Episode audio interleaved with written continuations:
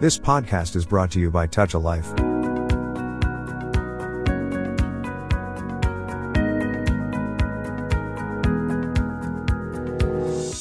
TAL radio శ్రోతలకు స్వాగతం మీ జ్యోతిగా నేను మనల్ని ఇన్స్పైర్ చేసే ఒక సినిమాని ఎన్నుకుని మీ ముందుకు రావడం జరుగుతుంది ఇవాళ నేను మీతో పంచుకోవాలనుకుంటున్న సినిమా ఫ్రెంచ్లో the Diving Bell and the Butterfly సిరీస్తో వచ్చిన రెండు వేల ఏడవ సంవత్సరంలో వచ్చిన ఒక గొప్ప సినిమా.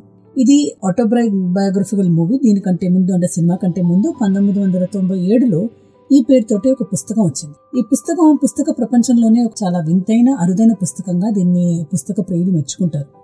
దానికి కారణం ఏంటంటే కానీ మంచానికే పరిమితం అయిపోయి కదల్లేని మెదల్లేని ఒక వ్యక్తి ఒక పుస్తకాన్ని రాశాడు అంటే అది కూడా కేవలం తన కన్ను అంటే ఎడమ కన్ను రెప్పని ఆడిస్తూ మాత్రమే అక్షరాన్ని కూర్చుకుని రాయగలిగాడు అంటే నిజంగా అది చాలా వింతైన పుస్తకం ఈ పుస్తకాన్ని మొట్టమొదటిసారి చదివినప్పుడు అందులో మనకి ఒక సీక్వెన్స్ కానీ ఆ రచయిత ఏం చెప్పాలనుకుంటున్నాడో ఆ క్రమం కానీ మనకు అర్థం కాకపోయినా ఆ పుస్తక నేపథ్యాన్ని చూసిన తర్వాత అది చాలా అద్భుతమైన పుస్తకంగా మనకు అనిపిస్తుంది. అంటే ఇప్పుడు ప్రపంచంలో చాలా చిన్న చిన్న విషయాలకే జీవితంలో ఓడిపోయాం అనుకుని జీవితం ఇంకా లేదు అనుకుని జీవితాన్ని చాలించే చాలామంది యువత మనకు కనపడుతున్నప్పుడు వాళ్ళందరికీ పెద్ద ఇన్స్పైరింగ్గా ఈ పుస్తకం మనకి మన ముందు నిలుస్తుంది.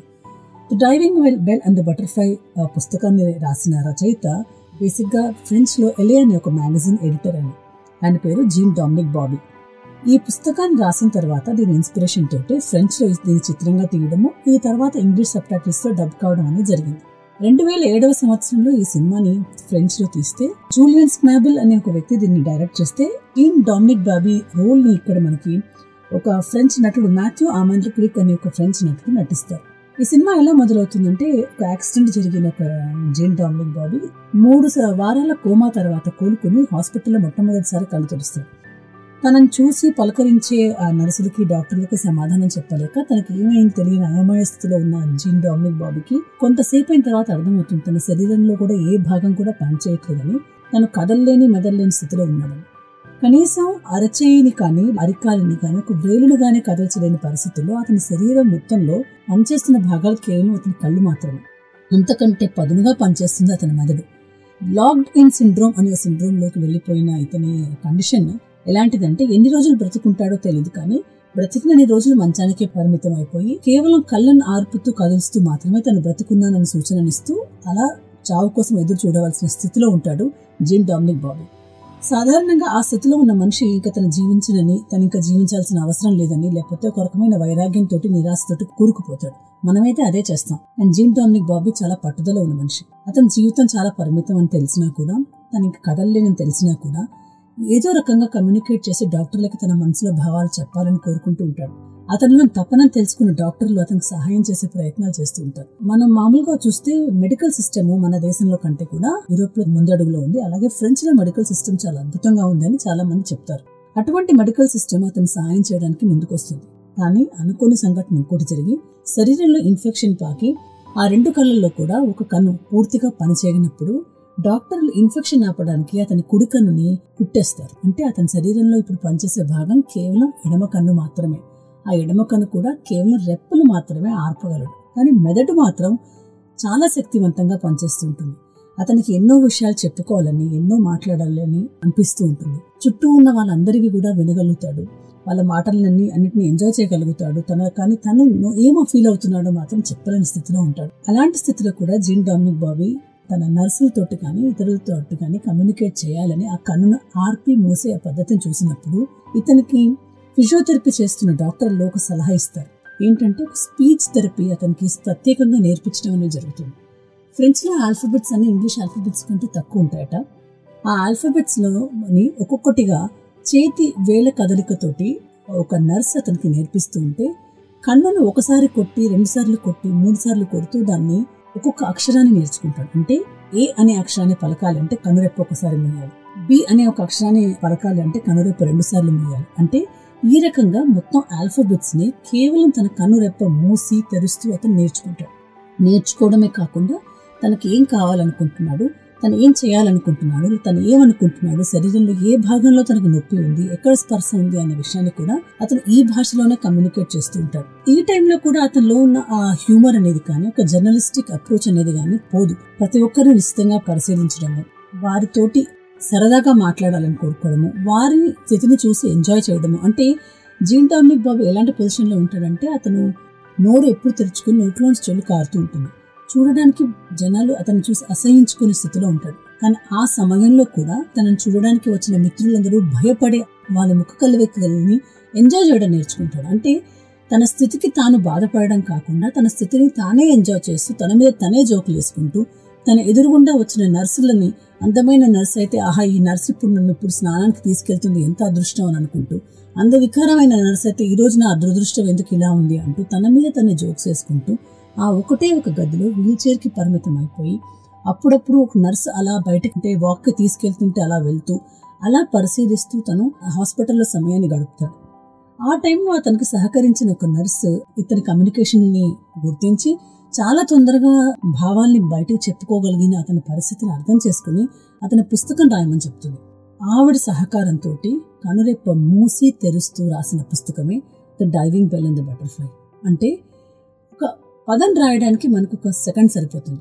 కానీ ఇతనికి ఒక పదంలో నాలుగైదు అక్షరాల్ని కూర్చడానికి కనీసం ఐదు నిమిషాలు పడుతుంది. అంటే ఐదు నిమిషాల పాటు కనురెప్పల్ని పైకి కిందకి కలుస్తూ ఒక పదాన్ని కూరుస్తూ ఆ పదం నుంచి వాక్యాలను కూరుస్తూ వాక్యాల నుంచి పారాగ్రాఫ్లు చేసుకుంటూ రెండు వందల పేజీలు ఉన్న డైవింగ్ బెల్ అన్న బటర్ఫ్లైని అతను కంపోజ్ చేయగలిగాడు అంటే దాని వెనకాల జీన్ డామినిక్ బాబీకున్న పట్టుదల నిజంగా అర్థం చేసుకుంటే మనిషి చావుకు దగ్గరై ఉండి ఇంతటి హీనమైన పరిస్థితిలో కూడా ఎన్ని అద్భుతాలు చేయగలడు అలా చేయగలిగిన వాడు మనిషే కదా. ఇంత శక్తి ఉన్న మనిషి తన శక్తిని ప్రాణం పోయే ముందు కూడా ఎందుకు నిర్వీర్యం చేసుకుంటున్నాడు అని చెప్పి మనలో తెలియని కొన్ని అసలు జీవితం మీద మనకు కలుగుతాయి అతను ఈ title Diving Bell in the Butterfly పెట్టినప్పుడు ముందు మనకు అర్థం కాదంటే మనకు ఫ్రెంచ్ కల్చర్ కానీ అక్కడి వాతావరణంతో కానీ పరిచయం లేదు కాబట్టి ఈ టైటిల్ మనకు అర్థం కాదు. కానీ ఆ టైటిల్ గురించి మనం కొద్దిగా మనం చూస్తే బటర్ఫ్లై అనేది సీతాకొక చిలుక అని మనందరికీ తెలుసు కదా. అంటే అతని మనసులోని ఆలోచనలు సీతాకొక చిలుకలాగా రెక్కలు విప్పుకుని ఎక్కడికో ఎగిరిపోతూ ఉన్నాయి కానీ అతని పరిస్థితి ఎలా ఉంది అంటే డైవింగ్ బెల్లో ఒక డైవర్ లాగా ఉంది. డైవింగ్ బెల్ అనేది సముద్రంలో డైవింగ్కి వెళ్ళిన ఫ్రెంచ్ డైవర్స్ అందరు కూడా ఆ బెల్ని తమతో పాటు తీసుకెళ్తారు. అందులో ఆక్సిజన్ ఉంటుంది. సముద్రం అడుగు భాగంలోకి వెళ్ళిపోయిన తర్వాత వాళ్ళకి ఊపిరి ఆడినప్పుడు లేక ఆక్సిజన్ తక్కువైనప్పుడు ఈ జార్లోకి వెళ్ళిపోయి వాళ్ళ శరీరాన్ని ఆ జార్లో గట్టిగా కప్పేసుకుని కాసేపు ఆక్సిజన్ పీల్చుకుంటారు. అంటే ఆ నిమిషం వాళ్ళు ఎలాంటి పరిస్థితిలో ఉండాలంటే చేతులు కాళ్ళు కదల్చకుండా గట్టిగా గాజు జారులో బంధించుకుని మెల్లిగా ఊపిరి తీసుకుంటారు శరీరం కదల్చరు వాళ్ళు ఆ విధంగా కొంతసేపు ఉన్న తర్వాత అప్పుడు శరీరానికి ఆక్సిజన్ వచ్చిన తర్వాత మళ్ళీ బయటకు వస్తారు. Jean Dominique Bauby the Diving Bell అన్న బటర్ఫ్లై అనే టైటిల్ పెడుతూ తన పరిస్థితిని మనతో పంచుకున్నారు. మనసేమో రెక్కల్లో విప్పుకున్న సీతాకల చిలుకలా ఎగిరిపోతూ ఉంటే అతని శరీరం మాత్రం డైవింగ్ బెల్లో ఇరుక్కుపోయినట్టుగా ఫీల్ అవుతూ ఈ రెండు కాంట్రాస్ట్ మధ్యలో బ్రతుకుతూ అతను ఎంతటి వేదన అనుభవిస్తున్నాడో చాలా హ్యూమరస్గా రచయిత కాబట్టి చాలా సంస్కారవంతంగా సంగతిని మనతో పంచుకునే ప్రయత్నం చేశారు ఈ టైటిల్లోనే అతని జీవితంలోని విషాదం అలాగే అతని లోతైన ఆలోచన జీవితం పట్ల ఆశావాహ దృక్పథం మనకు కనిపిస్తుంది ఈ హాస్పిటల్లో అతన్ని ట్రీట్ చేసిన నర్సులు కానీ అతనితో పాటు ఉన్న పరిచయస్తులు కానీ అతన్ని ఆ స్థితిలో చూసి వాళ్ళ వంతుగా అతనికి ఎంత సహకారం ఇవ్వాలో ఇచ్చే ప్రయత్నం చేస్తూ ఉంటారు. కానీ అతను ఎక్కువ కాలం జీవించడం సంగతి వాళ్ళందరికీ తెలుసు.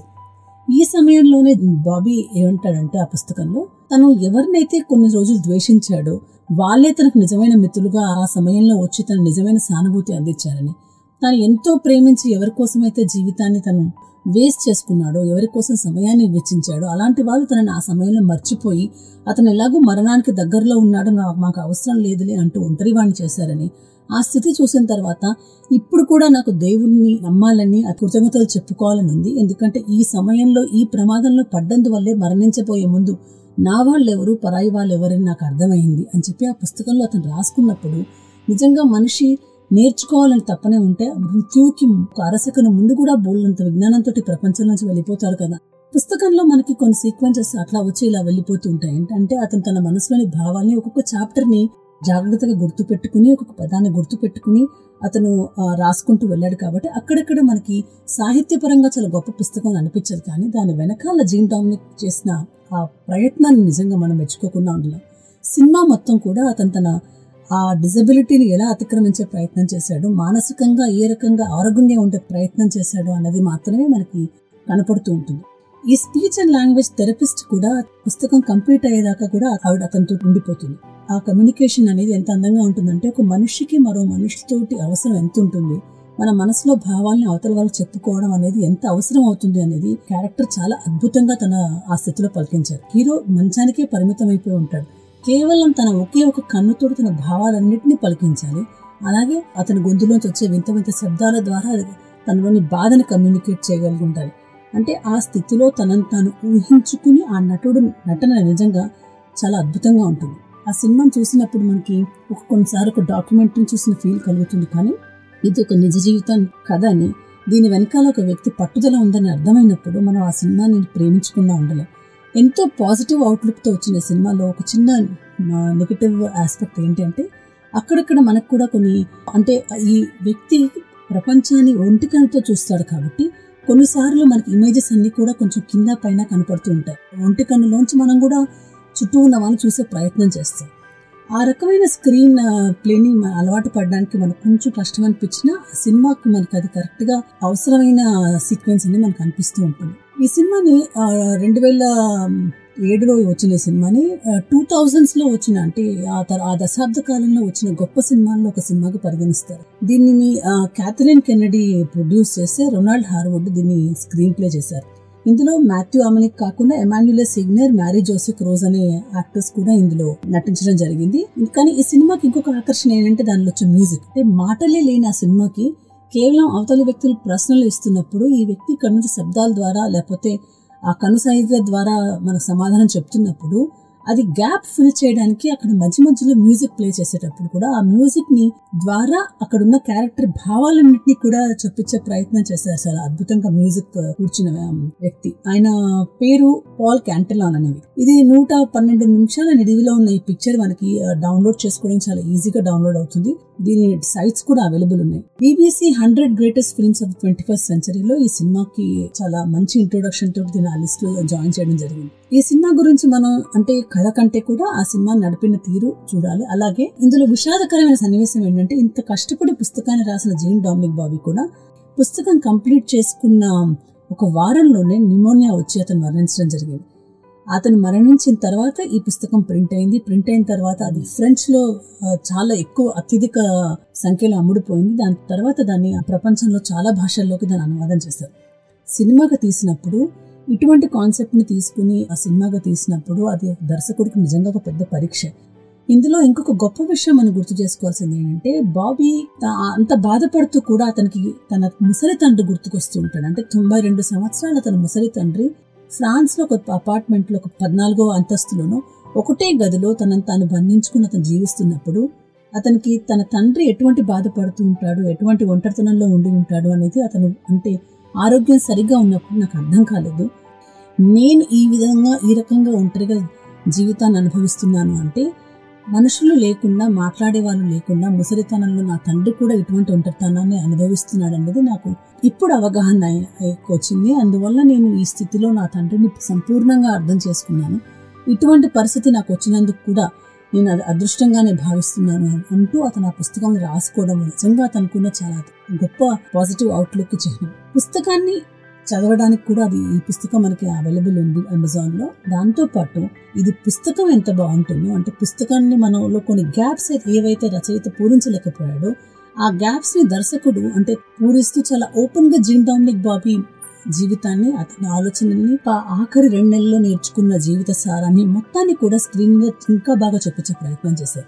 కాబట్టి పుస్తకం కంటే కూడా ఇది సినిమాగా దీనికి ఎక్కువ మార్కులు మనం ఇవ్వచ్చు. పుస్తకంలో పూర్తిగా మనం ఒక వికలాంగుడైన ఒక వ్యక్తి కన్నుని బ్లింక్ చేస్తూ అతను సెంటెన్స్ని కూర్చుకోవడంలో మనకు వచ్చే గ్యాప్స్ అయితే ఫిల్ కావు. ఆ గ్యాప్స్ని చాలా ఇంటెలిజెంట్గా డైరెక్ట్గా ఫిల్ చేస్తూ చాలా గొప్ప సినిమాని మనం ముందుంచారు. ఈ సినిమాకి చాలా అవార్డ్స్ వచ్చాయి. నాలుగు అకాడమీ అవార్డులకు నామినేషన్స్లోకి సెలెక్ట్ అయింది. అమెరికన్ కంపెనీ ప్రొడ్యూస్ చేసింది కాబట్టి కేవలం Academy Award for best foreign language ఫిల్మ్గా మాత్రమే దీనికి సెలెక్ట్ అయ్యి గెలిచింది ఇది. అయితే ఈ రోజు కూడా చాలామంది పాజిటివ్ అవుట్లుక్ని స్ప్రెడ్ చేయాలని పాజిటివ్ మెసేజ్ని స్ప్రెడ్ చేయాలని పర్సనాలిటీ డెవలప్మెంట్ క్లాసెస్లో ప్రొఫెసర్స్ సినిమాని కోట్ చేస్తారు. ఎందుకంటే ఇటువంటి స్థితిలో కూడా ఒక వ్యక్తి సమాజానికి అంటే మనం అన్నీ బాగున్నప్పుడు కూడా నేను సమాజానికి ఏమైనా ఎందుకు ఇవ్వాలి అని అనుకున్న స్థితిలో జీవిస్తున్నప్పుడు చనిపోవడానికి ముందు అంటే పది రోజుల ముందు దాకా ఒక వ్యక్తి కన్ను కొట్టడం ద్వారా తన జీ మనసులోని బాధని బయటకు చెప్పుకుంటూ దానినే ఒక కమ్యూనికేషన్ మోడ్గా చేసుకోగలిగిన అద్భుతమైన పాజిటివ్ అవుట్లుక్ ఉన్న జీన్ డామినిక్ బాబీ జీవితంలో ఎటువంటి పరిస్థితుల్లో కూడా హీరోయిక్గా ఎదుర్కొని హీరోయిక్గా జీవించి హీరోయిక్గా మరణించడం కూడా సాధ్యమే అని నిరూపించిన అతని జీవితాన్ని మనకి స్క్రీన్ మీద చూపించిన డైరెక్టర్కి ఫిల్మ్ క్రూకి అందరికీ కూడా మనం రుణపడి ఉండాలి. అకాడమీ అవార్డ్స్లో దీనికి best director best adapted screen play best cinematography best film editing నాలుగుట్లో అది నామినేట్ అయింది అలాగే BAFTA అవార్డ్స్లో best film not in the English language best adapted screen ప్లేకి nominate అయింది. గోల్డెన్ గ్లోబ్ అవార్డులో కూడా దీనికి బెస్ట్ డైరెక్టర్గా అవార్డు గెలుచుకున్నారు. కేన్స్ ఫిల్మ్ ఫెస్టివల్లో ఈ ఫిల్మ్ని చాలా చాలా మంది క్రిటిక్స్ అప్రిషియేట్ చేశారు. సీజర్ అవార్డ్స్ లిస్ట్లో National Board of Review and Boston Society of Film క్రిటిక్స్లో కూడా ఎక్కువ అవార్డ్స్ని గెలుచుకుంది.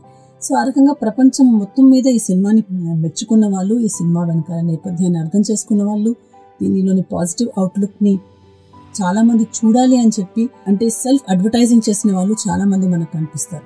ఇప్పుడు ఇంటర్నెట్ సౌకర్యం ఉంది కాబట్టి మన దేశంలో కూడా ఈ సినిమాని ఇక్కడ కూర్చొని చూడడం పెద్ద కష్టం కాదు. అండ్ ఫ్రెంచ్ నుంచి ఇంగ్లీష్లో కూడా చాలా పర్ఫెక్ట్ ట్రాన్స్లేషన్ తోటి ఈ సినిమా మన ముందుకు వస్తుంది.